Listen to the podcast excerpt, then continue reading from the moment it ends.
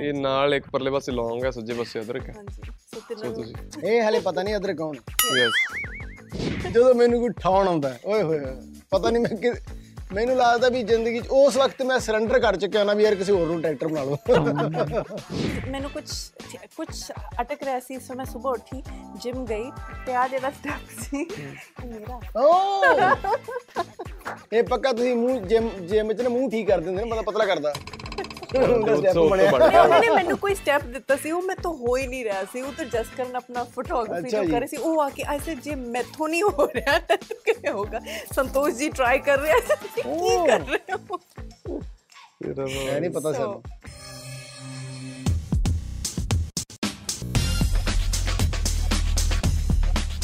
Nine extension ਦਿਲ ਦੀ ਗੱਲ ਸਤਿ ਸ਼੍ਰੀ ਅਕਾਲ ਜੀ ਮੈਂ ਅੰਬਰਦੀਪ ਸਿੰਘ। ਸਤਿ ਸ਼੍ਰੀ ਅਕਾਲ ਮੈਂ ਹਨੀਰੂ ਬਾਜਵਾ। ਪਿਆਰ ਭਰੀ ਸਤਿ ਸ਼੍ਰੀ ਅਕਾਲ ਜੀ ਮੈਂ ਜੀ ਐਮੀ ਵਿਰਕ ਤੇ ਅੱਜ ਲੌਂਗ ਲਾਚੀ 2 ਦੀ ਟੀਮ 9 ਐਕਸਟ੍ਰੈਸ਼ਨ ਤੇ ਹੈ ਜੀ ਕਰਨ ਦਿਲ ਦੀ ਗੱਲ। ਸਟਾਰਟ ਅੰਬਰਦੀਪ ਇਹ ਲੌਂਗ ਲੱਭਣ 'ਚ ਇੰਨਾ ਟਾਈਮ ਕਿਉਂ ਲੱਗ ਗਿਆ? 5 ਸਾਲ ਮਤਲਬ? ਐਕਚੁਅਲੀ ਲੌਂਗ ਲੱਭਣ ਚ ਨਹੀਂ ਸਕ੍ਰਿਪਟ ਲੱਭਣ ਚ। ਸੋ ਪਹਿਲਾਂ ਸਕ੍ਰਿਪਟ ਹੁੰਦੀ ਆ ਉਸ ਤੋਂ ਬਾਅਦ ਜਾਨੀ ਫਿਰ ਕੰਮ ਸ਼ੁਰੂ ਹੋਇਆ ਔਰ ਡੈਫੀਨਿਟਲੀ ਜਦੋਂ ਇੱਕ ਪਾਰਟ ਬਹੁਤ ਲੋਕਾਂ ਨੇ ਐਪਰੀਸ਼ੀਏਟ ਕੀਤਾ ਹੋਵੇ ਬਹੁਤ ਨਵਾਂ ਸੀ ਬਹੁਤ ਸੋਹਣਾ ਸੀਗਾ ਤਾਂ ਸੈਕੰਡਲੀ ਬਹੁਤ ਰਿਸਪੌਂਸਿਬਿਲਟੀ ਤੁਹਾਡੇ ਤੇ ਆ ਜਾਂਦੀ ਹੈ ਆਪਣੇ ਆਪ ਵੀ, ਤੁਹਾਨੂੰ ਤੁਸੀਂ ਇਦਾਂ ਹੀ ਕੋਈ ਫਿਲਮ ਨਹੀਂ ਬਣਾ ਸਕਦੇ। ਬਹੁਤ ਸੋਚ ਸਮਝ ਕੇ ਫਿਲਮ ਬਣਾਉਣੀ ਪੈਂਦੀ ਹੈ ਤਾਂ ਕਿ ਲੋਕ ਵੇਖ ਕੇ ਕਹਿਣ ਯਾਰ ਹਾਂ, ਪਹਿਲੀ ਨਾਲੋਂ ਬੈਟਰ ਸੀ। ਨੀਰੂ ਫਿਲਮ 'ਚ ਲਾਚੀ ਨੂੰ ਇੱਕੋ ਲੌਂਗ ਚਾਹੀਦਾ ਹੈ। ਇਹ ਜਿਹੜਾ ਰਹਿ ਗਿਆ ਹੈ, ਫਿਰ ਉਹਨੂੰ ਕੀ ਕਹਾਂਗੇ? ਆਨਸਰ ਦੇਵਾਂ ਉਹੀ ਕੱਲ ਵਾਲਾ ਯੈਸ ਆਈ ਡੋਨਟ ਨੋ ਆਈ ਕੀ ਸੀ ਅਦਰਕ ਯੈਸ ਇਹ। ਨਾਲ ਇੱਕ ਪਰਲੇ ਪਾਸੇ ਲੌਂਗ ਹੈ ਸੱਜੇ ਪਾਸੇ ਅਦਰਕ ਹੈ ਹਾਂਜੀ ਸੋ ਤਿੰਨਾਂ ਨੂੰ ਇਹ ਹਲੇ ਪਤਾ ਨਹੀਂ ਅਦਰ ਕੌਣ ਹੈ ਯੈਸ ਕੋਈ ਚੌਥਾ ਵੀ ਹੋ ਇਸ ਵਾਰੀ ਸਕਦਾ ਕੋਈ ਸਰਪ੍ਰਾਈਜ਼ ਕੋਈ ਤੀਸਰਾ ਵੀ ਹੋ ਸਕਦਾ ਇੱਕ ਦਾ ਹੋਰ ਕੁਝ ਹੋ ਸਕਦਾ ਇੱਕ ਅਦਰਕ ਹੋ ਗਿਆ ਇੱਕ ਲੌਂਗ ਇੱਕ ਲਾਚੀ ਕੁਝ ਹੋਰ ਵੀ ਇੱਕ ਵੱਡੀ ਲਾਚੀ ਵੀ ਹੋ ਸਕਦੀ ਛੋਟੀ ਲਾਚੀ ਵੀ ਹੋ ਸਕਦੀ ਕਈ ਕੁਝ ਹੋ ਸਕਦਾ ਪਤਾਸੇ ਵੀ ਹੋ ਸਕਦਾ ਯੈਸ ਐਮੀ ਪਿਛਲੀ ਵਾਰੀ ਤੁਹਾਨੂੰ ਲਾਚੀ ਨਹੀਂ ਮਿਲੀ ਸੀ ਤੇ ਜਦੋਂ ਤੁਸੀਂ ਇਸ ਵਾਰੀ ਸਕ੍ਰਿਪਟ ਸੁਣੀ ਤਾਂ ਹਾਸੇ ਮਜ਼ਾਕ 'ਚ ਅੰਬਰਦੀਪ ਨੂੰ ਤਾਨਾ ਮਾਰਿਆ? ਆਈ ਹੋਪ ਲਾਚੀ ਨਾ ਮਿਲੇ ਉਹਦਾ ਕੋਈ ਛੋਟਾ ਮੋਟਾ ਪੱਤਾ ਸ਼ਤਾ ਮਿਲ ਜੇ ਫਿਲਮ ਦੇ ਵਿੱਚ ਤੁਸੀਂ ਜਾ ਕੇ ਵੇਖੋਗੇ ਤੇ I hope you get that Ambardeep part 2 ਲਿਖਣਾ ਇੱਕ ਚੈਲੰਜ ਹੀ ਹੁੰਦਾ ਹੈ। ਤੁਸੀਂ ਕਿੰਨੇ ਟਾਈਮ 'ਚ ਲਿਖ ਪਾਏ ਲੌਂਗ ਲਾਚੀ 2 ਕਾਫੀ ਟਾਈਮ ਲੱਗਾ ਔਰ ਇਦਾਂ ਹੁੰਦਾ ਕਿ ਮਤਲਬ ਜਿੰਨਾ ਵੀ ਗੈਪ ਸੀਗਾ ਜਦੋਂ ਤੁਸੀਂ ਬਾਕੀ ਫਿਲਮਾਂ ਵੀ ਬਣਾਉਂਦੇ ਰਹਿੰਦੇ ਹੋ ਤਾਂ ਤੁਹਾਡੇ ਨਾਲ ਇਹ ਦਿਮਾਗ 'ਚ ਖਿਆਲ ਆਉਂਦੇ ਰਹਿੰਦੇ ਆ ਕਿ ਬਣਾਉਣੀ ਹੈ ਬਿਕਾਜ਼ ਬਹੁਤ ਘੱਟ ਫਿਲਮਾਂ ਆਉਂਦੀਆਂ ਜਿਨ੍ਹਾਂ ਦੇ ਸੀਕੁਅਲ ਬਣਦੇ ਆ ਔਰ ਇਹਦੇ ਅਸੀਂ ਕਿਉਂਕਿ ਕਮਿਟ ਕਰਕੇ ਗਏ ਸੀਗੇ ਲਾਸਟ ਦੇ ਵਿੱਚ ਫਸਟ ਦੇ ਵਿੱਚ ਕਿ ਕਾਸ਼ ਉਦੋਂ ਪੈਦਾ ਹੋਏ ਹੁੰਦੇ ਜਦੋਂ ਦੋਨੇ ਪੰਜਾਬ ਇੱਕ ਸਨ। ਸੋ ਇੱਕ ਚੀਜ਼ ਸਾਡੇ ਕੋਲ ਸੀਗੀ ਕਿ ਉਦੋਂ ਦੀ ਫਿਲਮ ਬਣਾਉਣੀ ਜਦੋਂ ਦੋਨੇ ਪੰਜਾਬ ਇੱਕ ਸਨ। ਸੋ ਜਦੋਂ ਆਈਡੀਆ ਫਾਈਨਲ ਹੋਇਆ ਅਸੀਂ ਸਾਰੀ ਟੀਮ ਨੇ ਜੋ ਇਹਦਾ ਪ੍ਰੋਸੈਸ ਸੀਗਾ ਅਸੀਂ ਕਹਿ ਸਕਦੇ 4 ਮਹੀਨੇ ਸਾਨੂੰ ਇਹਨੂੰ ਲਿਖਣ 'ਚ ਲੱਗੇ। ਪਰ ਜੋ ਇੰਪਰੂਵਮੈਂਟਸ ਨੇ ਉਹ ਅੱਜ ਤੱਕ ਹੋ ਰਹੀਆਂ। ਤੇ ਚੱਲਦੀਆਂ ਰਹਿਣਗੀਆਂ। ਤੇ ਚੱਲਦੀਆਂ ਰਹਿਣੀਆਂ ਨੀਰੂ ਤੁਸੀਂ ਅਸਲ 'ਚ ਕਿਸ ਮਾਮਲੇ 'ਚ ਬਹੁਤ ਇਮੇਜਿਨੇਟਿਵ ਹੋ? ਆਪਣੇ ਕੰਮ ਨੂੰ ਲੈ ਕੇ ਜੋ ਵੀ ਮੈਂ- ਚਾਹੁੰਦੀ ਹਾਂ ਮੈਂ ਮੈਨੀਫੈਸਟੇਸ਼ਨ ਵਿੱਚ ਬਹੁਤ ਬਲੀਵ ਕਰਦੀ ਹਾਂ। ਸੋ ਮੈਂ ਫੈਂਟਸਾਈਜ਼ ਵੀ ਨਹੀਂ ਕਰਦੀ ਮੈਨੂੰ ਤਾਂ ਇਹ ਲੱਗਦਾ ਕਿ ਇਹ ਹੋ ਚੁੱਕੀ ਹੈ ਚੀਜ਼ ਮੈਂ ਜਿਉ ਰਹੀ ਹਾਂ ਚੀਜ਼। ਸੋ ਮੈਂ ਲਾਚੀ ਨਾਲ ਤੇ ਮਰੀਮ ਨਾਲ ਬਹੁਤ ਜ਼ਿਆਦਾ ਕਨੈਕਟ ਕਰਦੀ ਹਾਂ। ਐਮੀ ਕਦੇ ਅਸਲ 'ਚ ਕਿਸੇ ਕੁੜੀ ਤੇ ਡੁੱਲ ਕੇ ਉਹਦੇ ਆਸ਼ਿਕਾਂ ਦਾ ਕੁਟਾਪਾ ਲਾਇਆ? ਨਹੀਂ ਜੀ ਐਸਾ ਕਦੇ ਨਹੀਂ ਇਦਾਂ ਦਾ ਕੁਝ ਵੀ ਹੋਇਆ। ਤੇ ਕਿਉਂਕਿ ਸਮਾਂ ਸੀ ਕਾਲਜ ਚ ਪੜ੍ਹਦੇ ਸੀਗੇ ਕਾਲਜ ਚ ਗਾਉਣ ਲੱਪੇ ਕਾਲਜ ਚੱਲਦਾ ਚੱਲਦਾ। ਹਾਂ, ਮਤਲਬ ਇਹਦਾ ਖੇਜ ਜ਼ਰੂਰ ਆਈ ਹੈ ਕਦੇ, ਮਤਲਬ ਐਸਾ ਚੀਜ਼ ਰਿਐਕਟ ਨਹੀਂ ਕੀਤਾ ਜੀ। ਤੇ ਉਸ ਤੋਂ ਬਾਅਦ ਗਾਉਣ ਲੱਪੇ ਫਿਰ ਰਾਈਟ ਅਵੇ ਕਾਲਜ ਚ ਹੀ ਮਤਲਬ ਫਿਰ ਗਾਉਂਦੇ ਗਾਉਂਦੇ ਨਾਲ ਦੂਜੀ ਐਲਬਮ ਆ ਗਈ, ਫਿਰ ਫਿਲਮਾਂ ਚ ਆ ਗਏ, ਛੇਤੀ ਕਮਾਉਣ ਲੱਪੇ ਤੇ ਉਧਰ ਨੂੰ ਧਿਆਨ ਹੀ ਨਹੀਂ ਗਿਆ ਜ਼ਿਆਦਾ, ਮਤਲਬ ਜਾਂ ਕਹਿ ਲਓ ਵੀ ਲੜਾਈਆਂ ਵਾਲੇ ਪਾਸੇ ਜਾਂ ਮਤਲਬ ਕਾਲਜ ਲਾਈਫ ਤੋਂ ਇੱਕ ਸਰਟਨ ਟਾਈਮ ਲਈ ਦੇਖੀ ਹੈ ਦੋ ਤਿੰਨ ਸਾਲ ਲਈ, ਬਾਕੀ ਜਿਵੇਂ ਮਾਸਟਰਸ ਵਗੈਰਾ ਉਹ ਨਹੀਂ ਕੀਤੀ। ਸੋ ਤਾਂ ਕਰਕੇ ਉਹ ਸਮਾਂ ਮਿਲਿਆ ਹੀ ਨਹੀਂ ਕਦੇ। ਤੇ ਬਟ ਇਧਰ ਵਾਲੇ ਪਾਸੇ ਫਿਰ ਮਿਹਨਤ ਸ਼ੁਰੂ ਹੋ ਗਈ। ਸੋ ਇਧਰ ਕਦੇ ਉਹ ਸ਼ੌਕ ਜਿਹੜੇ ਫਿਲਮਾਂ 'ਚ ਤੇ ਉਹਦੇ ਕਟਾਪੇ ਵਾਲੇ ਤੁਸੀਂ ਪੂਰੇ। ਹਾਂ ਇਧਰ ਪੂਰੀ ਕਰ ਰਹੇ ਅਸੀਂ ਆਨੰਦ ਲੈ ਰਹੇ ਫਿਲਮਾਂ 'ਚ। ਅੰਬਰਦੀਪ ਤੁਸੀਂ ਕਈ ਫਿਲਮਸ ਦੇ ਵਿੱਚ ਪੰਜਾਬ ਦੀ ਵੰਡ ਜਾਂ ਵੰਡ ਤੋਂ ਪਹਿਲਾਂ ਦਾ ਮਾਹੌਲ ਦਿਖਾਇਆ ਹੈ। ਕਿ ਤੁਸੀਂ ਬੁੱਕਸ ਅਤੇ ਨੋਵਲਸ ਉਦਾਂ ਦੀਆਂ ਰੀਡ ਕੀਤੀਆਂ ਹੋਈਆਂ ਨੇ? ਮੈਂ ਡੈਫੀਨਿਟਲੀ ਮੈਂ ਉਦਾਂ ਦੀਆਂ ਕਿਤਾਬਾਂ ਯਾਨੀ ਸਾਰਾ ਪੜਿਆ ਔਰ ਇੱਕ ਜਿਵੇਂ ਕਹਿ ਸਕਦੇ ਹਾਂ ਕਿ ਮੈਨੂੰ ਨਾ ਇੱਕ ਗੱਲ ਲੱਗਦੀ ਹੁੰਦੀ ਹੈ ਕਿ ਜਦੋਂ ਕੋਈ ਬਹੁਤ ਵੱਡੀ ਤਰਾਸਦੀ ਵਾਪਰੀ ਹੋਵੇ, ਉਹਦੇ ਤੇ ਜਿਹੜੇ ਆਰਟਿਸਟ ਨੇ ਉਹ- ਉਹਨਾਂ ਨੂੰ ਕੰਮ ਕਰਨਾ ਚਾਹੀਦਾ ਹੈ। ਔਰ ਮੈਨੂੰ ਇਦਾਂ ਲੱਗਦਾ ਕਿ 47 ਵਰਗੀ ਤਰਾਸਦੀ ਜੋ ਸਾਡੇ ਵਾਪਰੀ ਹੈ ਔਰ ਉਹਦੇ ਜਿਹੜੇ ਜ਼ਖਮ ਹੈ ਉਹ ਹਲੇ ਤੱਕ ਅੱਲੇ ਆ। ਜੇ ਕਿਸੇ ਤੁਸੀਂ ਬਜ਼ੁਰਗ ਨਾਲ ਇਧਰੋਂ ਉਧਰ ਆਏ ਤੇ ਉਧਰੋਂ ਇੱਧਰ ਆਏ ਨਾਲ ਗੱਲ ਕਰਦੇ ਹੋ, ਉਹ ਹਲੇ ਵੀ ਨੁੱਚੜ ਜਾਂਦੀ ਹੈ, ਹਲੇ ਵੀ ਉਹਨਾਂ ਦੀ ਅੱਖਾਂ 'ਚ ਹੰਝੂ ਆ ਜਾਂਦੇ ਆ। ਤੇ ਮੈਨੂੰ ਲੱਗਦਾ ਤੇ ਕੰਮ ਬਹੁਤ ਘੱਟ ਹੋਇਆ। ਸੋ ਮੈਨੂੰ ਇਹ ਵੀ ਲੱਗਦਾ ਕਿ ਹਲੇ ਵੀ ਬਹੁਤ ਘੱਟ ਹੈ। ਅਸੀਂ ਇਹਦੇ 'ਚ ਇੱਕ ਬਹੁਤ ਹੀ ਇੱਕ ਅਲੱਗ ਪੱਖ ਉਸੇ ਵਕਤ ਕਿਉਂਕਿ ਉਦੋਂ ਇੰਨੀਆਂ ਘਟਨਾਵਾਂ ਨੇ 10 ਲੱਖ ਲੋਕ ਜਿਵੇਂ ਹਨਾ ਆਪਾਂ ਕਹਿੰਦੇ ਆ ਤੇ ਕਿੰਨੀਆਂ ਘਟਨਾਵਾਂ ਕਿੰਨੀਆਂ ਕਹਾਣੀਆਂ ਨੇ ਤੇ ਉਹਦੇ ਵਿੱਚੋਂ ਇੱਕ ਕਹਾਣੀ ਇੱਕ ਘਟਨਾ ਇੱਕ ਉਹ ਪੱਖ ਅਸੀਂ ਲੈ ਕੇ ਇਹਦੇ ਵਿੱਚ ਦਰਸਾਇਆ ਔਰ ਉਹ ਥੋੜਾ ਨਵਾਂ ਵੀ ਹੈ ਕਿ ਅ, ਹਾਲੇ ਤੱਕ ਨਹੀਂ ਹੋਇਆ ਕਿਤੇ। ਪਰ ਮੈਨੂੰ ਲੱਗਦਾ ਬਹੁਤ ਘੱਟ ਹੈ ਤੇ ਇਹੀ ਰੀਜ਼ਨ ਹੈ ਕਿ ਮੈਨੂੰ ਮੈਂ ਆਪਣੀ ਜ਼ਿੰਮੇਵਾਰੀ ਸਮਝ ਕੇ ਕਰਦਾ ਕਿ ਔਰ ਦੂਜਾ ਪੰਜਾਬ ਵੰਡਿਆ ਗਿਆ ਇਹ ਵੀ ਕਾਫੀ ਮੈਨੂੰ ਇਦਾਂ ਲੱਗਦਾ ਹੁੰਦਾ ਕਿ ਕਿਉਂ ਨਹੀਂ ਇਹਨੂੰ ਇੰਨੀ ਸੀਰੀਅਸ ਲਿਆ ਗਿਆ ਕਿ ਛੋਟੀ ਗੱਲ ਨਹੀਂ ਸੀ ਪੰਜਾਬ ਵੰਡ ਦੇਣਾ ਨੀਰੂ ਪਾਰਟ 2 ਨੂੰ ਸ਼ੂਟ ਕਰਨ ਵੇਲੇ ਕਿੰਨੀ ਕੁ ਟੈਨਸ਼ਨ ਸੀ ਕਿ ਪਹਿਲੇ ਪਾਰਟ ਤੋਂ ਵਧੀਆ ਹੀ ਕਰਨਾ ਹੈ? ਮੈਂ ਤੁਹਾਨੂੰ ਐਬਸੋਲੂਟਲੀ ਸੱਚ ਦੱਸਦੀ ਹਾਂ ਕਿ ਜਦੋਂ ਅੰਬਰਦੀਪ ਸਿੰਘ ਜੀ ਲਿਖ ਰਹੇ ਨੇ ਡਾਇਰੈਕਟ ਕਰ ਰਹੇ ਨੇ ਤਾਂ ਉਦੋਂ ਕੋਈ ਟੈਨਸ਼ਨ ਨਹੀਂ ਹੁੰਦੀ। ਮੈਂ ਬਸ ਸੈੱਟ ਤੇ ਪਹੁੰਚ ਗਈ ਆਪਣੇ ਆਪ ਨੂੰ ਸਰੈਂਡਰ ਕਰਤਾ ਤਾਂ ਮੈਨੂੰ ਪਤਾ ਸੀ ਜੋ ਵੀ ਕਰਨਾ ਇਹਨਾਂ ਨੇ ਕਰਨਾ ਹੈ।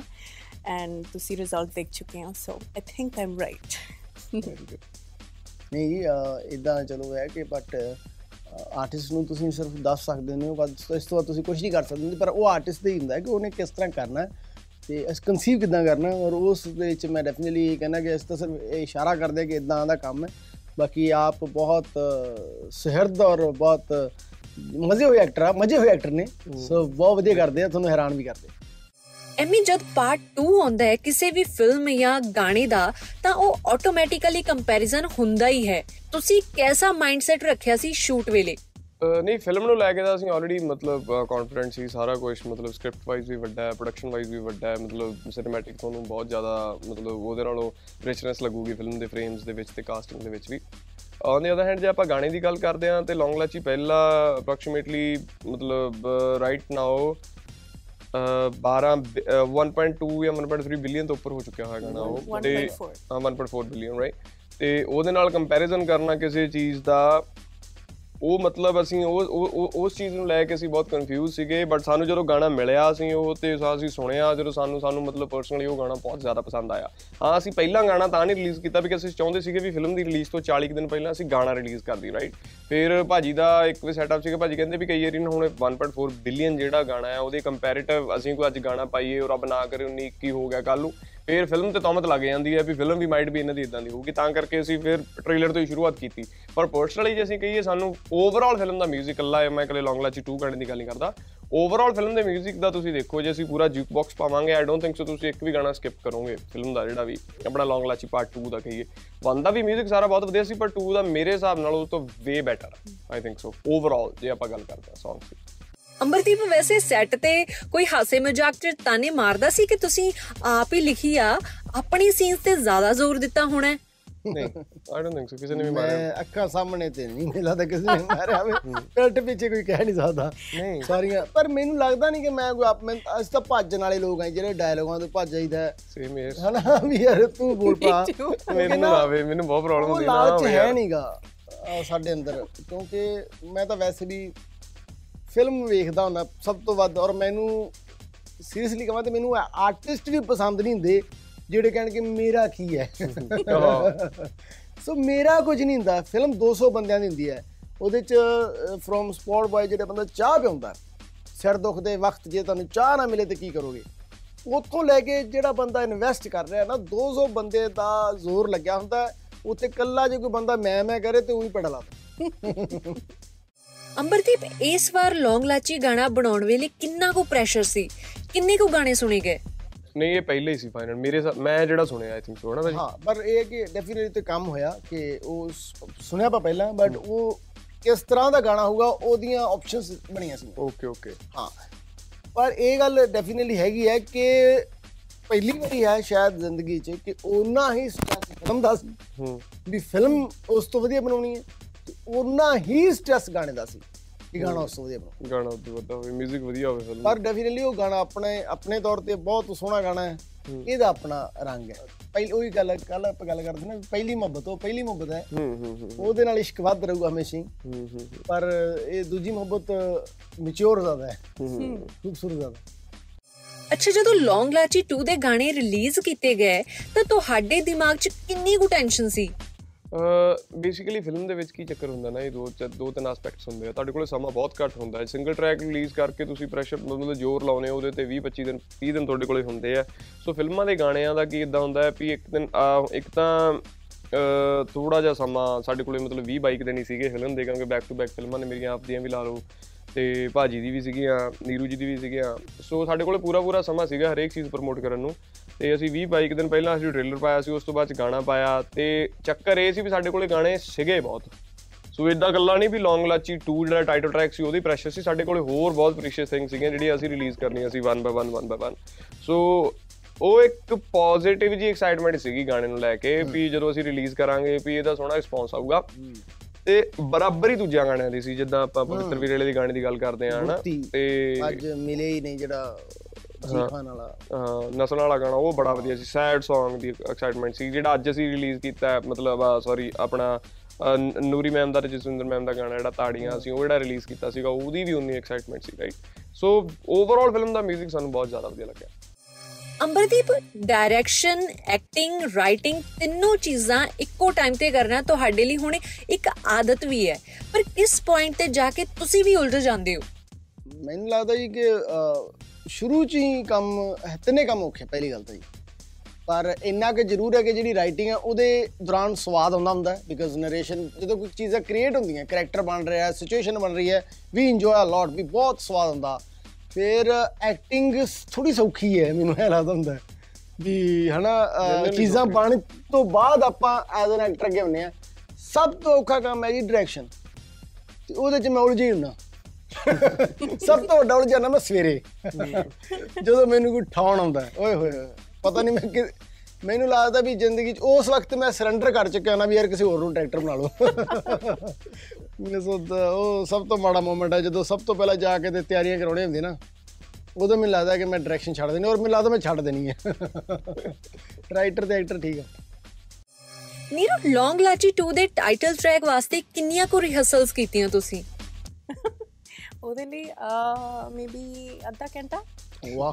ਹਾਂ ਯਾ ਦੈਟਸ ਇਟ ਤੇ ਫਿਰ ਸਵੇਰ ਜਿਮ ਚ ਵੀ ਇੱਕ ਆ ਜਿਹੜਾ ਹੁੱਕ ਸਟੈਪ ਸੀ। ਨਹੀਂ ਲਾਇਆ ਤੁਸੀਂ ਡੇਢ ਕੁ ਦਿਨ ਤਾਂ ਲਾਇਆ ਉਹ- ਨੀਰੂ ਜੀ। ਨਹੀਂ ਨਹੀਂ, ਇੱਕ ਉੱਥੇ ਦਿਨ ਪਹਿਲਾਂ ਵੀ ਤੁਸੀਂ ਪ੍ਰੈਕਟਿਸਿਸ ਕਰ ਰਹੇ ਉਹ ਸੀ ਸੈੱਟ ਦੇ ਉੱਤੇ ਆਪਾਂ ਕੀਤਾ ਸੀ। Library okay. ਸੀਨ ਚੱਲ ਰਿਹਾ ਸੀ ਮੇਰੀ ਅੱਛਾ ਅੱਛਾ ਅੱਛਾ। ਓਕੇ ਗਾਟ ਇਟ ਹਾਂ ਮੈਂ ਉੱਥੇ ਕਰ ਲਿਆ ਸੀ ਲਾਇਬ੍ਰੇਰੀ ਸੈੱਟ ਜਿਹੜਾ ਆਪਣਾ। ਐਂਡ ਦੈਨ ਫਿਰ ਸਵੇਰ ਮੈਨੂੰ ਕੁਝ ਕੁਝ ਅਟਕ ਰਿਹਾ ਸੀ ਸੋ ਮੈਂ ਸਵੇਰ ਉੱਠੀ ਜਿਮ ਗਈ ਤੇ ਆ ਜਿਹੜਾ ਸਟੈਪ ਸੀ ਇਹ ਮੇਰਾ। ਓ! ਸੋ ਇਹ ਤਾਂ ਇੰਨੇ ਚ ਹਟਾ ਦੀ ਨਾਮ ਤਾਂ ਕੋਰੀਓਗ੍ਰਾਫਰ ਦਾ। ਸਿਰਫ ਇੰਨਾ ਓਕੇ ਸਿਰਫ ਇੰਨਾ। ਬਟ ਇਹ ਇਹ ਸਭ ਤੋਂ ਸੋਹਣਾ ਹੈ। ਇਹ ਤੇ ਮੇਨ ਗੇਮ ਹੈ ਉਹਦੇ ਹੋਰ ਆਪਾਂ। ਠੀਕ ਹੈ ਤੁਸੀਂ ਪਹਿਲਾਂ ਦੱਸ ਦਿੰਦੇ ਉਹਨੂੰ ਆਪਾਂ ਗੋਤੇ ਖਮਾਉਂਦੇ ਪਾਣੀ 'ਚ। ਇਹ ਪੱਕਾ ਤੁਸੀਂ ਮੂੰਹ ਜਿਮ ਜਿਮ ਚ ਨਾ ਮੂੰਹ ਠੀਕ ਕਰ ਦਿੰਦੇ ਨੇ ਬੰਦਾ ਪਤਲਾ ਕਰਦਾ। ਉਹਦਾ ਉੱਥੋਂ ਬਣਿਆ। ਬਣ ਨਹੀਂ ਉਹਨਾਂ ਨੇ ਮੈਨੂੰ ਕੋਈ ਸਟੈਪ ਦਿੱਤਾ ਸੀ ਉਹ ਮੈਂ ਤੋਂ ਹੋ ਹੀ ਨਹੀਂ ਰਿਹਾ ਸੀ। ਉਹ ਤਾਂ ਜਸਟ ਕਰਨ ਆਪਣਾ ਫੋਟੋਗ੍ਰਾਫੀ ਜੋ। ਕਰ ਰਹੀ ਸੀ ਉਹ ਆ ਕੇ ਐਸੇ ਜੇ ਮੈਥੋਂ ਨਹੀਂ ਹੋ ਰਿਹਾ ਤਾਂ ਕਿਵੇਂ ਹੋਗਾ ਸੰਤੋਸ਼ ਜੀ ਟਰਾਈ ਕਰ ਰਿਹਾ ਸੀ ਕੀ। ਕਰ ਰਹੇ ਹੋ? ਇਹ ਨਹੀਂ ਪਤਾ ਸਾਨੂੰ। ਹਾਂ ਦਿਸ ਵਾਸ ਇਟ ਪਹਿਲੀ ਵਾਰੀ ਦੋ ਲੈਜੈਂਡਸ ਅਮਨ ਨੂਰੀ ਜੀ ਤੇ ਜਸਵਿੰਦਰ ਬਰਾੜ ਜੀ ਇਕੱਠੇ ਫਿਲਮ 'ਚ ਆਏ ਨੇ। ਉਹਨਾਂ ਨਾਲ ਟੀਮ ਦਾ ਐਕਸਪੀਰੀਅੰਸ ਕਿਹਦਾ ਰਿਹਾ? ਬਹੁਤ ਵਧੀਆ ਹੁੰਦਾ ਜੀ, ਜਦੋਂ ਬੇਸਿਕਲੀ ਇੱਕ ਤੇ ਹੀ ਗੱਲ ਹੈ ਕਿ ਜਿਹੜੇ ਆਰਟਿਸਟ ਦਾ ਵੱਡੇ ਆਰਟਿਸਟ ਜਦੋਂ ਸੈੱਟ ਤੇ ਹੁੰਦੇ ਨਾ, ਪੁਰਾਣੇ ਆਰਟਿਸਟ ਇੱਕ એનર્ਜੀ ਜਿਹੜੀ ਹੈ ਨਾ ਆਸ-ਪਾਸ ਦੇ ਲੋਕਾਂ 'ਚ, ਮਾਹੌਲ 'ਚ, ਉਹ ਬੜੀ ਪੋਜ਼ਿਟਿਵ ਹੀ ਔਰ ਵਧੀਆ ਰਹਿੰਦੀ ਹੈ। ਖਾਸ ਕਰਕੇ ਜਦੋਂ ਆਰਟਿਸਟ ਹੈ ਸੀਨੀਅਰ ਆਰਟਿਸਟ ਆ ਤਾਂ ਜਿਹੜੇ ਬਾਕੀ ਆਰਟਿਸਟ ਨੇ, ਉਹ ਉਹਨਾਂ ਨੂੰ ਫੋਲੋ ਕਰਦੇ ਹੁੰਦੇ ਨਾ। ਸੋ ਉਹ ਮੈਨੂੰ ਲੱਗਦਾ ਦੋਨੋਂ ਸਾਡੇ ਆਰਟਿਸਟ ਬੜੇ ਪ੍ਰੋਫੈਸ਼ਨਲ ਸਨ, ਤਾਂ ਮੈਨੂੰ ਲੱਗਦਾ ਪੋਜ਼ਿਟਿਵਿਟੀ ਇੱਕ ਭਰੀ ਹੋਈ ਸੀਗੀ ਮਾਹੌਲ ਦੇ ਵਿੱਚ। ਔਰ ਸਾਨੂੰ ਵੈਸੇ ਚਾਂਸ ਘੱਟ ਮਿਲਿਆ ਮੈਨੂੰ ਖਾਸ ਕਰਕੇ। ਪਰ ਇੱਕ ਦਿਨ ਮੈਂ ਕੱਢ ਲਿਆ ਸੀਗਾ ਜਿਸ ਦਿਨ ਮਹਿਫਲ ਮੈਂ ਰਿਕੁਐਸਟ ਕੀਤੀ ਕਿ ਮੈਂ ਲਾਈਵ ਅਸੀਂ ਸਾਰੇ ਸੀਗੇ। ਤੁਸੀਂ ਸ਼ਾਇਦ ਮਿਸ ਕੀਤਾ ਦੋਨਾਂ ਨੇ ਮੇਰੇ ਖਿਆਲ ਚ। ਅਸੀਂ ਮਹਿਫਲ ਲਾਈ ਨੂਰੀ ਮੈਮ ਜਸਿੰਦਰ ਬਰਾੜ ਮੈਮ ਤੇ ਗੁਰਮੀਤ ਸਾਜਨ ਭਾਜੀ। ਸਾਰਿਆਂ ਨੇ ਬਹੁਤ ਸੋਹਣਾ ਗਾਣਾ ਗਾਇਆ ਤੇ ਉਹ ਉਹ- ਮੈਨੂੰ ਬੈਨੀਫਿਟ ਹੋਇਆ ਉਸ ਦਿਨ। ਸਹੀ ਕਾਸਟਿੰਗ ਮੈਨੂੰ ਲੱਗਿਆ ਅੱਜ। ਅੰਬਰਦੀਪ ਇਸ ਲੁਟੇਰੇ ਵਾਸਤੇ ਦਿਲ ਲੁੱਟਣਾ ਕਿੰਨੀ ਕੁ ਔਖੀ ਗੇਮ ਰਹੀ?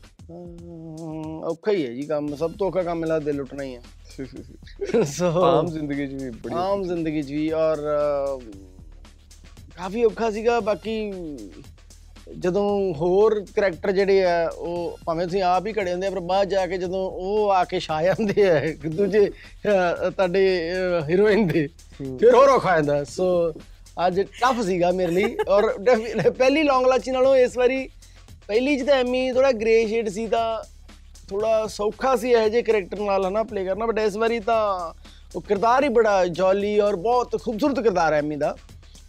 ਬਹੁਤ ਹੀ ਬਿਹਤਰੀਨ ਕਿਰਦਾਰ ਹੈ, ਮੈਨੂੰ ਲੱਗਦਾ, ਅਹ, ਐਮੀ, ਮੈਨੂੰ ਲੱਗਦਾ ਪਿਛਲੇ ਨਾਲੋਂ ਛੱਡੋ, ਇਹ ਕਾਫੀ ਵੇਰੀਏਸ਼ਨ ਵਾਲਾ ਕਿਰਦਾਰ ਹੈ, ਜਿਹੜਾ ਚਲਾਕ ਵੀ ਹੈ, ਜਿਹੜਾ ਫਨੀ ਵੀ ਹੈ, ਜਿਹੜਾ ਇਮੋਸ਼ਨਲ ਵੀ ਆ ਔਰ ਸੈਕਰੀਫਾਈਸ ਵੀ ਕਰਦਾ ਔਰ ਜਿੱਤਦਾ ਵੀ ਹੈ।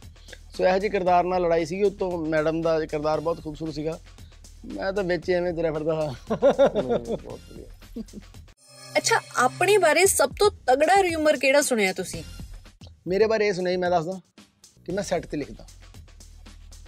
ਜਦ ਕਿ ਮੈਂ ਜਿਹੜਾ ਵੀ ਬੰਦਾ ਫਲਾਉਂਦਾ ਉਹਨੂੰ ਮੈਂ ਕਹਿੰਦਾ ਕਿ ਭਾਈ ਸਾਹਿਬ ਮੇਰੇ ਨਾਲ ਉਸ ਤਿੰਨ ਜਾਂ ਚਾਰ ਮਹੀਨੇ ਰਹੋ ਜਿਹੜੇ ਜੋ ਫਿਲਮ ਲਿਖੀ ਜਾਂਦੀ ਹੈ.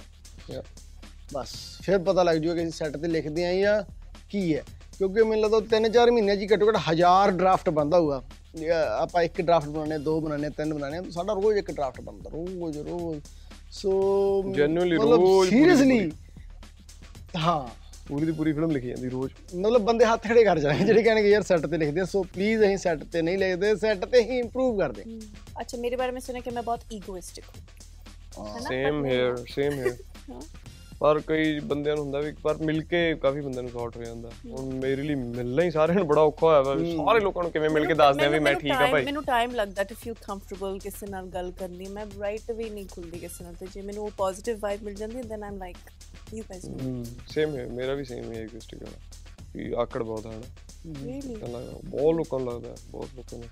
ਇੰਟਰਵਿਊਜ਼ 'ਚ ਲੱਗਦਾ ਮੋਸਟਲੀ ਲੋਕਾਂ ਨੂੰ ਪਤਾ। Attitude ਤੋਂ ਕਈ ਵਾਰੀ ਤਾਂ ਹੀ ਲੱਗਦਾ। ਮੈਂ ਬਹੁਤ ਵਾਰੀ ਸੋਚਿਆ ਐਵੇਂ ਸਾਂ ਵੀ ਇੰਟਰਵਿਊ 'ਚ ਠੀਕ ਬੋਲਣਾ ਹੈ ਠੀਕ ਬੋਲਣਾ ਹੈ ਠੀਕ ਬੋਲਣਾ ਹਾਲਾਂਕਿ ਮੈਂ ਬੋਲਦਾ ਤਾਂ ਠੀਕ ਹੀ ਆ ਪਰ ਮੈਨੂੰ ਇਦਾਂ ਹੁੰਦਾ ਵੀ ਮਤਲਬ ਚੁੱਪ ਜੇ ਰਹਿਣਾ ਹੈ ਸੰਗ ਕੇ ਜੇ ਬੈਠ ਐਕਟਿੰਗ ਜੀ ਕਰ ਹਨਾ ਵੀ ਲੋਕਾਂ ਨੂੰ ਵਧੀਆ ਮੈਂ ਯਾਰ ਮੈਨੂੰ ਲੱਗਦਾ? ਉਹਨਾਂ ਨੂੰ ਖੜਵੇਂ ਜੇ ਬੋਲਣ ਤੋਂ ਲੱਗਦਾ ਨਾ ਬਟ ਉਹ ਤੇ ਆਪਣੇ। ਪੰਜਾਬ ਦੀ ਜ਼ਰੂਰਤ ਹੈ। ਪਤਾ ਨਹੀਂ ਕਿਉਂ ਪਰ ਲੱਗਦਾ। ਫਿਰ ਮੈਂ ਅਵੋਇਡ ਆਪਾਂ ਕਰਦਾ ਯਾਰ ਇੰਟਰਵਿਊ ਘੱਟ ਕਰੋ ਹਨਾ ਵੀ ਅਵੋਇਡ ਕਰੋ ਹਨਾ ਮਤਲਬ ਰੂਪਰੂ ਹੋਣਾ ਜਿੱਦਾਂ ਵੀ ਆ। ਪਰ ਫਿਰ ਮੈਂ ਕਿਹਾ ਚੱਲ ਮੈਂ ਕਿਹਾ ਜਿਹਨੇ ਪਿਆਰ ਕਰਨਾ ਉਹ ਤਾਂ ਕਰੀ ਜਾਣਾ ਹੈ। ਕਿੰਨਾਂ ਨੇ ਜਿਨ੍ਹਾਂ ਨੇ ਨੁਕਸ ਕੱਢਣਾ ਉਹਨਾਂ ਨੇ ਕੱਢੀ ਜਾਣਾ ਵਿੱਚ ਜੋ ਜੰਮੇ ਨੁਕਸ ਕੱਢਣ ਉਹ ਜਾਂਦਾ ਨਹੀਂਗਾ ਜੀ। ਉਹ ਤਾਂ ਮਤਲਬ ਆਪਣੇ ਘਰ 'ਚ ਵੀ ਚਾਰ ਮੈਂਬਰ ਹੁੰਦੇ ਆ ਉਹਨਾਂ 'ਚ ਇੱਕ ਅੱਧੇ ਦਾ ਇੱਕ ਅੱਧੇ ਨਾਲ ਹੁੰਦਾ ਹੀ ਹਾਂ, ਨਾਰਮਲ ਹੈ।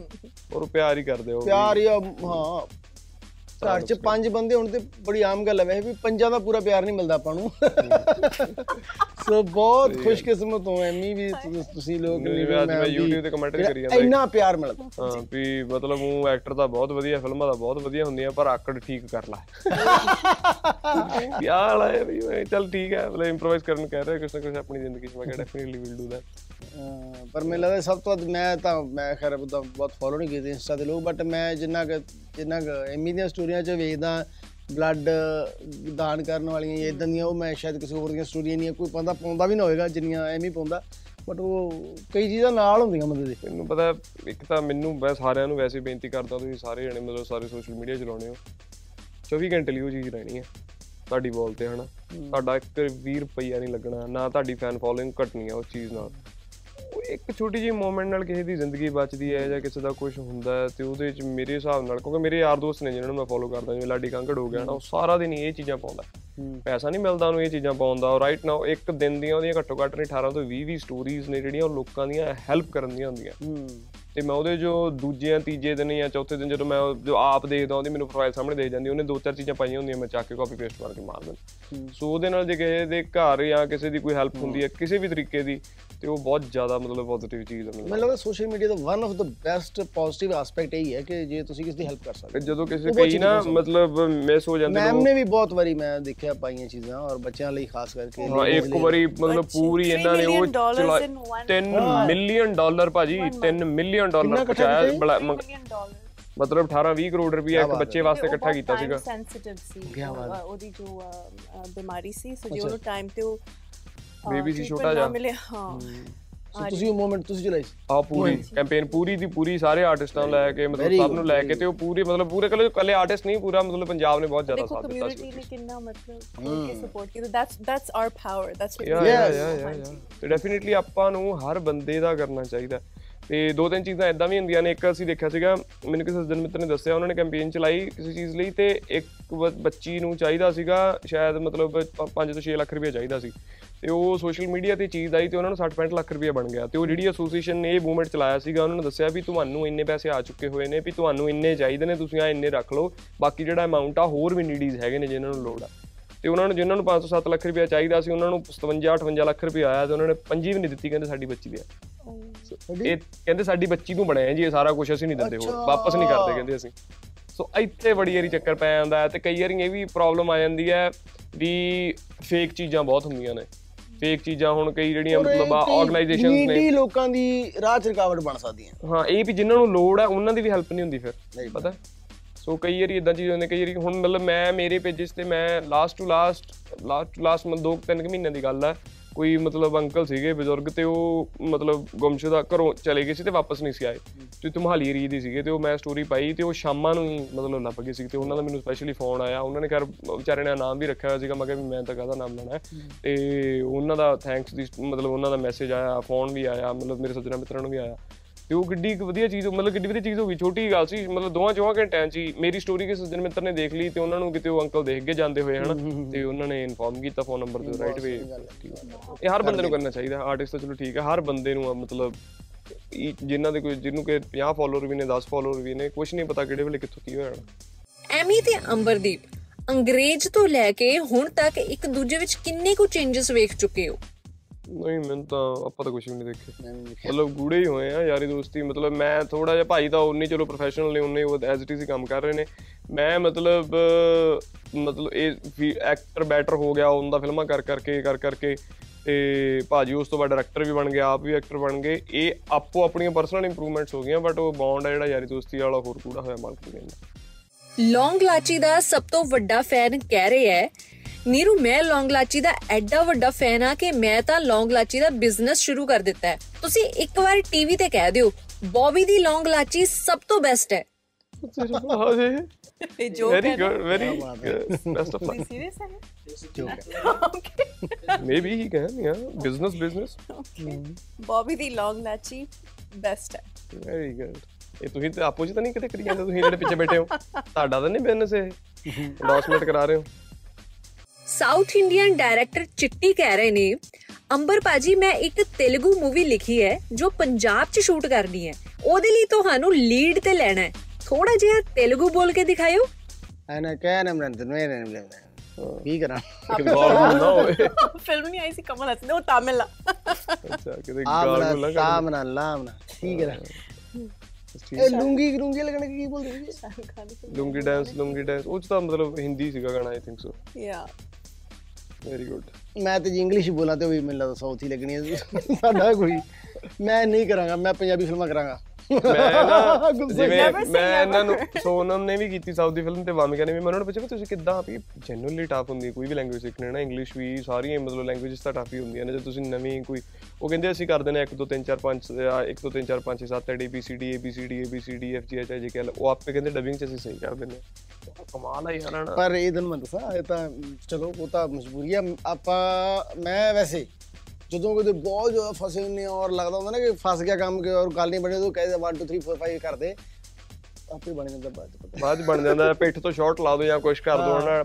ਕੁਝ ਵਧਾ ਲਾਂਗੇ ਸ਼ਾਰਟ ਜਾਂ ਕੁਝ ਕਰ ਲਾਂਗੇ ਆਪਣੇ 1 ਆਪ 2 ਬਾਅਦ 3 4 ਚ 5 6 7 ਡਬਿੰਗ 8 ਸੈੱਟ 9 ਹੋਇਆ ਤੇ ਮੂੰਹ ਚ ਗੁਜ਼ਰ ਮੁੱਤਰ ਜੀ ਕਰ ਦੋ ਆਪੇ ਹੋ ਜਾਂਦਾ ਬਾਅਦ ਚ। ਛਮਕ ਛੱਲੋ ਕਹਿ ਰਹੀ ਹੈ ਐਮੀ ਮੈਂ ਉਹੀ ਆ ਜਿਹਨੂੰ ਤੁਸੀਂ ਛੱਡਤਾ ਸੀ ਤੇ ਬੁਲਟ ਰੱਖ ਲਿਆ ਸੀ। ਹੁਣ ਤਾਂ ਗੱਡੀ ਵੀ ਆ ਗਈ ਹੈ ਹੁਣ ਤਾਂ ਗੱਡੀ ਆ ਗਈ ਹੈ। ਹੁਣ ਵੀ ਉਹੀ ਸੋਚ ਹੈ ਜਾਂ ਮੈਂ ਕਿਤੇ ਹੋਰ ਵਿਆਹ ਕਰਵਾ ਲਵਾਂ? ਨਹੀਂ ਤੁਸੀਂ ਆਪਣਾ ਬਦਲ ਲਓ ਆਪਣੇ ਆਪ ਹੀ। ਤੇ ਇਹ ਮਾਲਕ ਦੀ ਬਹੁਤ ਮਿਹਰ ਆ ਅਕਾਲ ਪੁਰਖ ਦੀ ਦਇਆ ਤੁਸੀਂ ਇੰਨਾ ਪਿਆਰ ਦਿੱਤਾ ਤੁਹਾਡਾ ਬਹੁਤ ਬਹੁਤ ਧੰਨਵਾਦ। ਐਮੀ ਦੀ ਚਮਕ ਚੱਲੋ ਮਿਹਰਬਾਨੀ ਤੁਹਾਡੀ ਬਹੁਤ ਬਹੁਤ। ਫਿਲਮ ਵੇਖਣ ਜਾਇਓ ਰਿਲੀਜ਼ ਹੋ ਚੁੱਕੀ ਹੈ ਪਰਿਵਾਰ ਨਾਲ ਜਾਓ ਜੇ ਸਾਨੂੰ ਪਿਆਰ ਕਰਦੇ ਹੋ। ਅੱਛਾ ਤੁਸੀਂ ਤਿੰਨੇ ਸੋਸ਼ਲ ਮੀਡੀਆ ਕਿੰਨਾ ਯੂਜ਼ ਕਰਦੇ ਹੋ? ਮੈਂ ਤਾਂ ਪਹਿਲਾਂ ਤਾਂ ਕਰਦਾ ਸੀਗਾ। ਬਟ ਕਰੋਨੇ ਦੌਰਾਨ ਮੈਂ ਇਹ ਤੋਂ ਤੌਬਾ ਹੀ ਕਰ ਲਈ ਮੈਂ ਛੱਡ ਹੀ ਗਿਆ।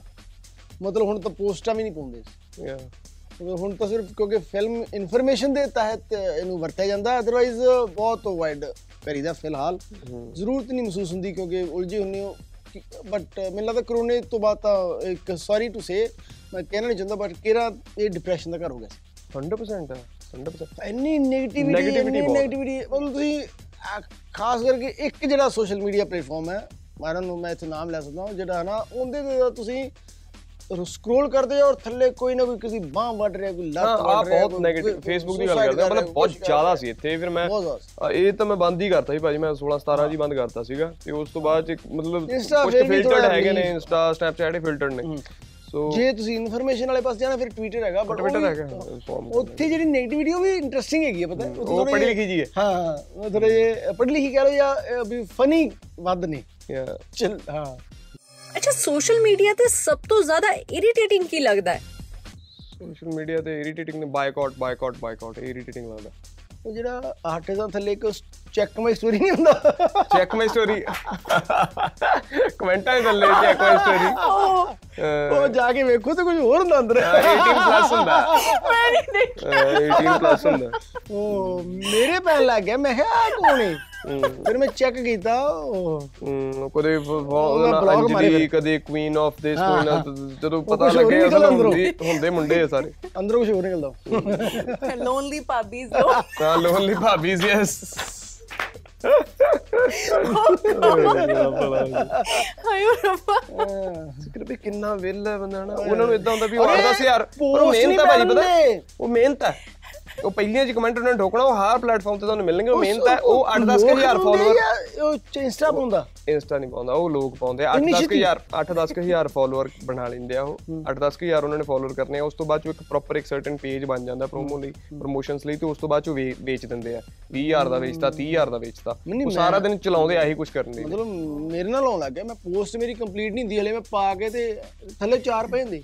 Reel reel meet in Bathinda ਮੇਰੇ ਹਰ ਪੋਸਟ ਆ ਰਿਹਾ ਅੱਜਕੱਲ ਪਤਾ ਨਹੀਂ ਉਹਨੂੰ ਪਤਾ ਮੈਂ ਜੋਤਸ਼ੀ ਜੋਤਸ਼ੀ।